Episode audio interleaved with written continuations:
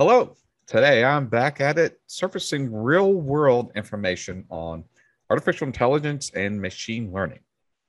Hot topics for sure, but still, there's much uncertainty on the practical use cases. Further, many AI and data companies are seeing huge potential in co creation efforts with customers and partners. But is this translating into a democratized AI ML future? Of course, AI and big data tools are very important, but they need to be purpose built so they can cut through the jargon that many see out there with practical, reusable components that will equip the right people with the right tools. So it's my pleasure to be chatting today with Peter Lee, CEO of RapidMiner. We will dive into many of these areas and discover more about RapidMiner along the way and what to look out for in the future of AI. So stay tuned.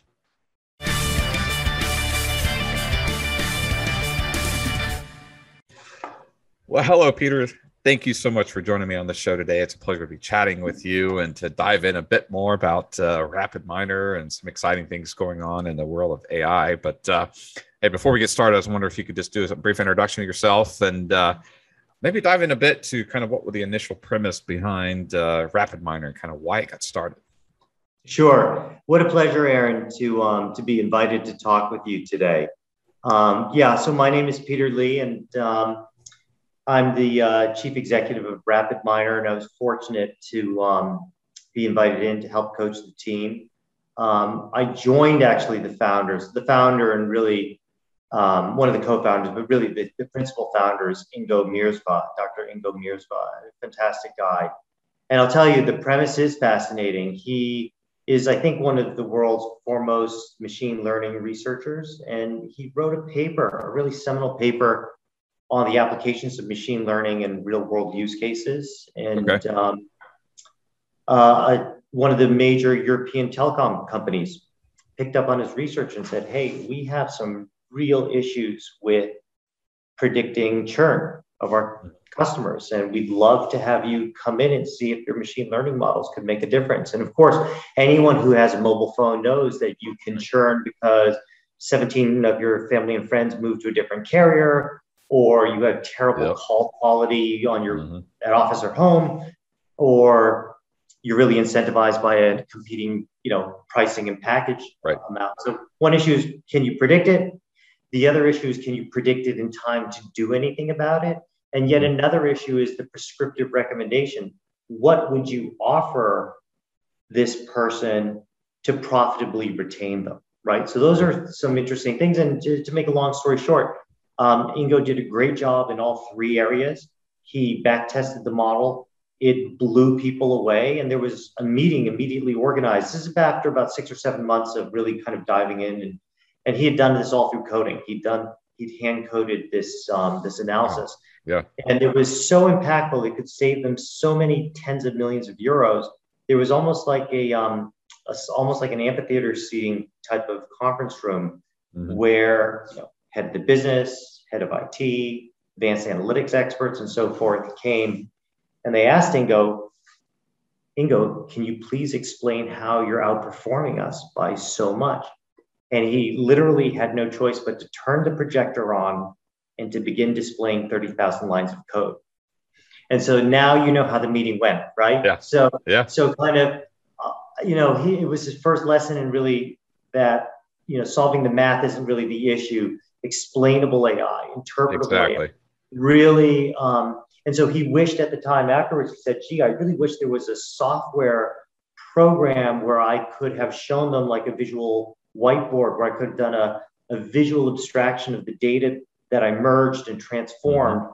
the types of algorithms that I ran against the data, why these algorithms outperform, and then you know how easy it would be to deploy this into downstream business applications and so forth. And so when it was clear that there was no such software product, it became a labor of love. And he got together with his co-founder, Ralf Klinkenberg, and the two of them shared many um, much the same idea that a lot of data science is highly iterative. Um, and uh, they could produce a kind of visual chalkboard, if you will, and they did, and they released it as open source, and the rest is kind of history. And that's right. how RapidMiner got started. Now we've helped convert their vision from an open source project to really a commercial enterprise grade right. software company with mm-hmm. very strong roots. We still have tremendous roots in academia because that's really where all the innovation in the machine learning space is coming from. What I really liked about that that story is is something that I emphasize a lot is is the always the practical use of these technologies. A lot of times many people get lost in the jargon or the buzzwords of that and when they you can see and the output and the real practical use case of ai and the machine learning behind it and i'm drowning in data i can't make sense of it absolutely to your, to your point of uh, and then out the output of that of making decisions quickly from it i think is the real business value is because otherwise uh, you could have all the machine learning and ai models in the world but if it's not purpose built towards your industry or uh, what your uh, your goals are, then your output could be meaningless. You know, you got to have that. That's, abso- that's absolutely right, Aaron. That's a terrific observation. In fact, you know, I think there's depending on you know the, the, the type of study or the research, but it's I think it's a widely accepted fact that you know less than 10% of models that are created that could have an impact aren't deployed in production. And so there's that really speaks to some of these challenges about um, changing culture, changing business process, um, getting multiple constituencies to buy in to um, and understand. So, you know, the whole concepts of explainable AI. I think there's also, frankly, I think if we step back and, you know, kind of maybe elevate the conversation to just the journey that most companies are on, they're on some form of digital transformation journey Mm-hmm. And so I think as part of that journey, you know, certainly where we focus a great deal of our time is in data literacy, is in upskilling, really upskilling the people. So it's not just that AI can be explained, but there are competitive skills internal to the organizations that they can understand that and take advantage of it, right? So that's a process. Um, and I think that that process is moving very fast, by the way, but it is a process. Well, there's two key points I'd love to, to hone in on. You, you brought up is uh, first the word journey. A lot of people think they once they put something in place, a solution or a process in place, hey, great, I, have got it in place. We're, we're humming along, but they need to realize that it's a continual journey, a continual evolution that needs to take place, not just a goalpost that you go to and and that's it. Otherwise, you're going to fall fast behind uh, yeah. either your competition or innovations that could have taken place or potential revenue streams for that organization because they're seeing the outcomes of that data and those uh, AI models, you know, in the practical sense, like we already mentioned. So, uh, and then uh, the other the other piece is that um, I, I, liked uh, the fact that uh, there was a recent partnership you guys had with BrainCube. And what I liked it was the more purpose built towards like manufacturing in this instance around uh, you know surfacing that information that's that's real real practical in a manufacturing sense because it impacts you know real things people make you can hold in your hand a lot of times yeah and yeah. and uh, what i loved was was the um, it's almost like you're aligning the the digital and the physical space if you think about it um, absolutely absolutely and, uh, go ahead I, I, was just wondering if you could kind of uh, sure well, in on that partnership partner yeah. They are. They're terrific partners. They're, they're what a special organization they are, and mm-hmm. um, and their founders, all of whom, of course, we know.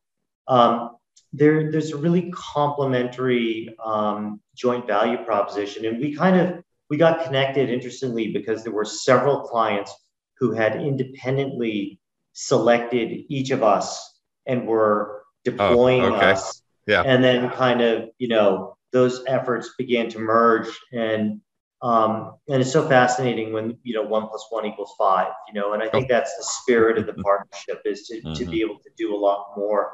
Um, but you know, they are very focused on really helping to break down data silos, to really present um, decision support information in a unified um, framework, and to make that very, very actionable to the key manufacturing personas that can take that action on the shop floor, plant managers, quality managers, and so forth. Um, and we're very focused on extending that information and really making it um, super easy to build predictive and prescriptive applications, right? So, like, as we talked about, to be able to take that information and then be able to to build that into um, you know game changing business transformation and you know so we extend um, their capabilities much deeper now they have some um, obviously uh, uh, predictive capabilities we also have some of the breaking down data silos but this is like peanut butter and jelly you know aaron yeah. you can have them separately but they taste better together right yeah. And, yeah. and i think that that's kind of you know the spirit of the partnership we each have our strengths um, and we complement each other tremendously. So that's that's just one example. You know, so in the manufacturing sector, I think you you asked, you know, kind of some others, but you know, we work with great partners like um, Wipro. We're doing some fantastic work on in the oil and gas sector, um, really thinking about um, you know next gen improvement of um, efficiencies. We do work with um, EY globally in the okay. financial in the forensic and integrity services. So mm-hmm. that covers a lot of risk management and cyber and so forth. They, exactly. They're a terrific partner. We have um, partners like IQVIA in the mm-hmm. life sciences space. They're just tremendous. And so I think it's fair to say there isn't a nook or cranny, you know, and financial services happens to be our single largest sector. Um, oh, yeah. So there isn't really a, a, nook or cranny in, in right. that can't benefit from you know, I would say advanced analytic techniques and capabilities. You talked about drowning in data. What a great mm-hmm. phrase. That's that's something we use a lot around here. Mm-hmm. That our clients use a lot with us. Mm-hmm. And, something you touched on a moment ago, and I want to tie into some of these industries, is that that it, obviously the explainable AI, but it's explainable in the language of the industry. And what I mean by that is you've got to have those industry experts that can speak that language of that industry because every industry has its own nomenclature and how they speak, their acronyms and so forth. But they also have their own unique goals and purposes. And if they don't have uh, purpose built uh, models and understanding of the data for that specific industry, not only would you be drowning in data, but you'd be drowning in unnecessary data or not necessary insights, like you mentioned a while ago, is about 10% of really things pushed into production. So this speaks highly of if you have that purpose built industry focus that speaks the language and then further explains the AI. And then to tie it even further, you touched on that persona. Uh, that's something we, we highlight a lot is it's cutting through the buzzwords of say AI and ML, but speak the language not only of the industry, but the persona of the person. So say you're in the manufacturing, but you're the CFO, you're dealing with finances explain it to me as a financial person the output of ai how it impacts me in my role in this manufacturing industry but also can i have an intelligent conversation with my peers in operations yeah. or even like a cio in, te- in the technology area or other lines of business to where they have those overlapping conversations they have the same goals now and they can align their conversations better versus and it's breaking down the silos like you mentioned too yeah, I think those are all good points. I think it's also, you know, because there's so much adoption of these capabilities in you know virtually every sector globally i think it's also important not to get too yes domain language specific but there's kind of everything reaches a certain layer of abstraction right you you you don't need to design a particular course or get all the way down into you know the, the, the very deep, deep, deep, deep domain expert who's 15 miles deep and right 15 centimeters wide. Well, it has to be there has to be that flexibility. we're in. I don't think yeah. we need to get to that level, right? So I, yeah. I do think that you know our experience in this regard is that they're um, they're the most important thing. Certainly, what we spend a lot of our time doing across sectors and across mm-hmm. personas is really helping, to your point about domain, domain language, really, I would say, helping them map their business problem. You know, and I would frame their business problem and objective in driving more revenue, cutting more cost, managing risk better, driving that business desire and objective in whatever industry field they, they have, and helping them understand that, you know, with their with the, the, the amount they're drowning in operating data, how can they map data science and AI approaches to really accomplishing that outcome, right? So there's a mapping that's first of all, which is independent almost of of, right. um, of industry, and then of course as you get into, and I would frankly say there's also you know levels. There's kind of key personas, and you kind of imagine there's there's kind of levels at the at the C level, so that are right. really just exclusively cons- um, focused on on business impact then there's the practice, the manager level that has to be able to speak to the level above and still run the project. And then right. there's the actual users who might be really deep in it. Mm-hmm. And I think, you know, what we found is that data science is a team sport. You know, our mm-hmm. RapidMiner Academy really kind of has a variety of capabilities, which is, you know, geared towards enabling all of these levels from executive to the novice. Um, and I think it's really when you can do a combination of engage in their language plus help them map their business problem to how AI and data science techniques function and so forth, you're going to have your best best success. You know, you get the best chance of rolling models in production when it's explainable, everyone's on board, and they understand the business impact. And I think, you know, that's a partnership. That's not just a platform. So, you know, to your point on your original message on journey, you're really looking to select a traveling partner. It's not a destination. There's not a snapshot. We've arrived in Hawaii. Fantastic. We're done. It's it's it's really a journey, right? And so you've got to look to that partnership over that journey. And I think that's really both platform, you know, tooling capabilities as well as you know the people and upskilling and really ensuring that competitive advantage resides very firmly inside the um, client's team. Well, and that also speaks to um, that overlap we're seeing with the data scientists, but also the citizen data scientists that we're seeing. Yeah. Uh, so kind of in that middle area, if you will, between the business and the the, the tech, deep tech side, uh, kind of this middle area where they can come together and have that collaborative effort. Um, um, to your point of, uh, of sort of the meeting of the minds, but it's the meeting of the business with the technology, making sense of it in a practical way using tools that are are simplistic. They don't need to get way down in the weeds like a, uh, somebody that's super technical like a data scientist, but they kind of meet in the middle. They understand the business side. They can speak some of the tech language, make sense of it all, and then turn it up yeah. to to who they need to. Well, those those tools exist today. I, I would right. say that those business analysts, I might call them, um, as you mm-hmm. say, citizen data scientists, they they they would never refer to themselves that way though you know that, right, right. so i think in plain english they might refer, refer to themselves as process engineers or mechanical engineers It's a lot sales, of titles floating around. salespeople, right? In each functional yeah. department, digital marketers, they might refer to themselves as, um, you know, as human resource, talent management. We see lots of different right. use cases.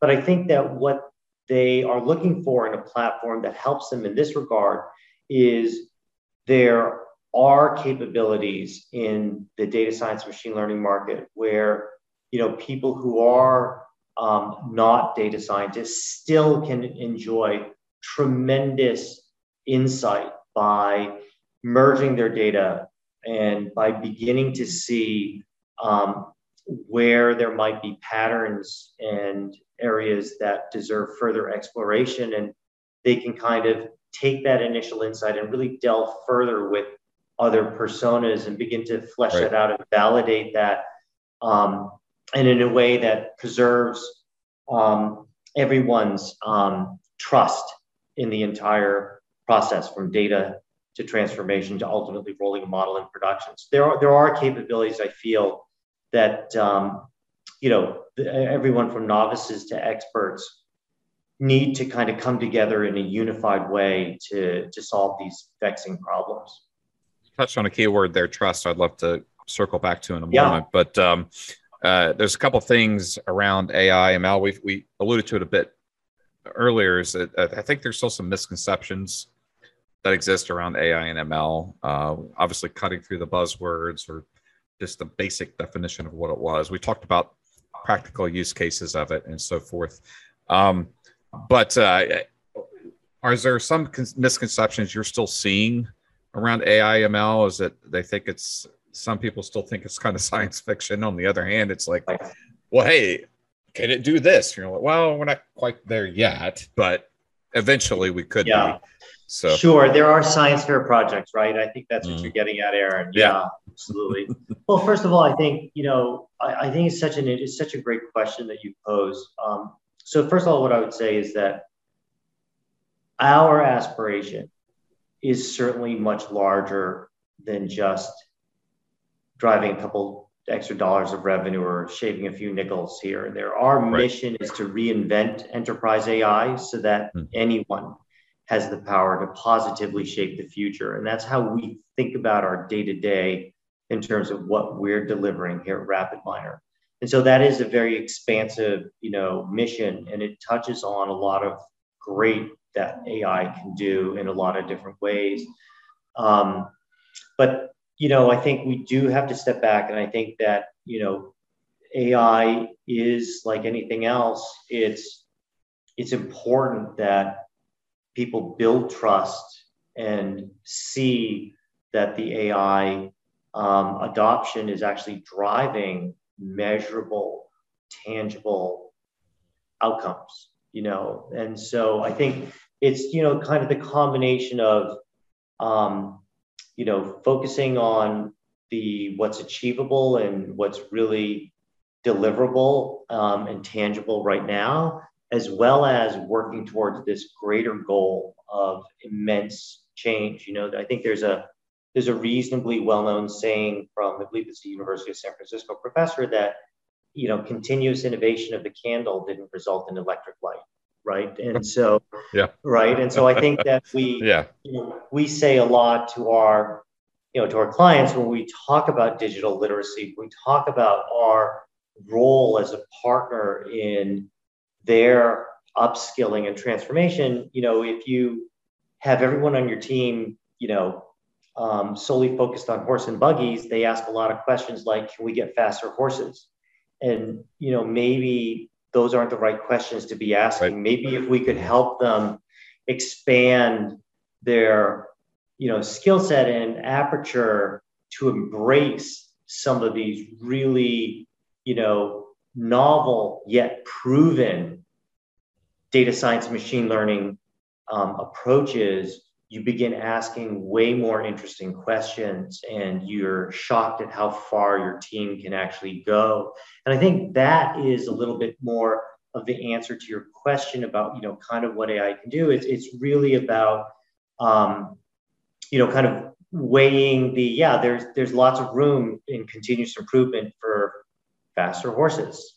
But there's also room for really game changing competitive advantage and breakthrough. And you know we tend to you know have a, a I think a decent balance um, in both. And we're we're particularly proud um, and we're very unique among all the commercial players in that um, we've been very very close to academia where you know i think the commercial guys are very focused on what we talked about earlier driving revenue cutting costs Right. managing risk better yet there's something like 20000 research papers published on rapidminer many of them are exploring some of these topics aaron that you you know greater good for humanity and there's just some Right. really interesting things that are being done on our platform that we're very proud of and that we we try and kind of curate the best techniques and approaches and certainly engage with them. I think there's, um, at last count, I think just recently we just took a look and it was something like 5,500 universities around the world are using Wow. RapidMiner. Yeah, in, that's um, amazing. Yeah. it's, it's, it's, it's just really encouraging in some way, shape, or form to Mhm. enable the next generation of citizen data scientists and experts. And Exactly. and that's a great you know that gives you a great sense of of the activity level and the engagement level and the enthusiasm and i think frankly why Mhm. Some of your podcast touches on this but just the the potential that could be unleashed from doing this correctly and doing this as a team Well, one thing you mentioned about the, you know, horse and buggy days. At some point, some somebody said, "Well, what can we do if we took the horse out of the equation?" So, that's right and then the evolution of the car, you know. Uh, so, to your point, it, they took the horse out of the equation, evolved into the car, and now we still have the car, and we've evolved the car up to a point where now we're trying to get autonomous cars, which drive with AI yeah. and have machine learning and all that. But back to the point of something I believe we sh- wholeheartedly that we shouldn't take out of the equation here is the human. It's important to have the human in the loop at, at in key critical stages along the way. Back to your point of aligning with universities to you never know what new uh, frontiers could be tackled with AI in partnership with the next generation coming up that sees things in different way or have had different experiences in their life and uh, challenges they want to overcome and thinking how can i leverage ai to help tackle this?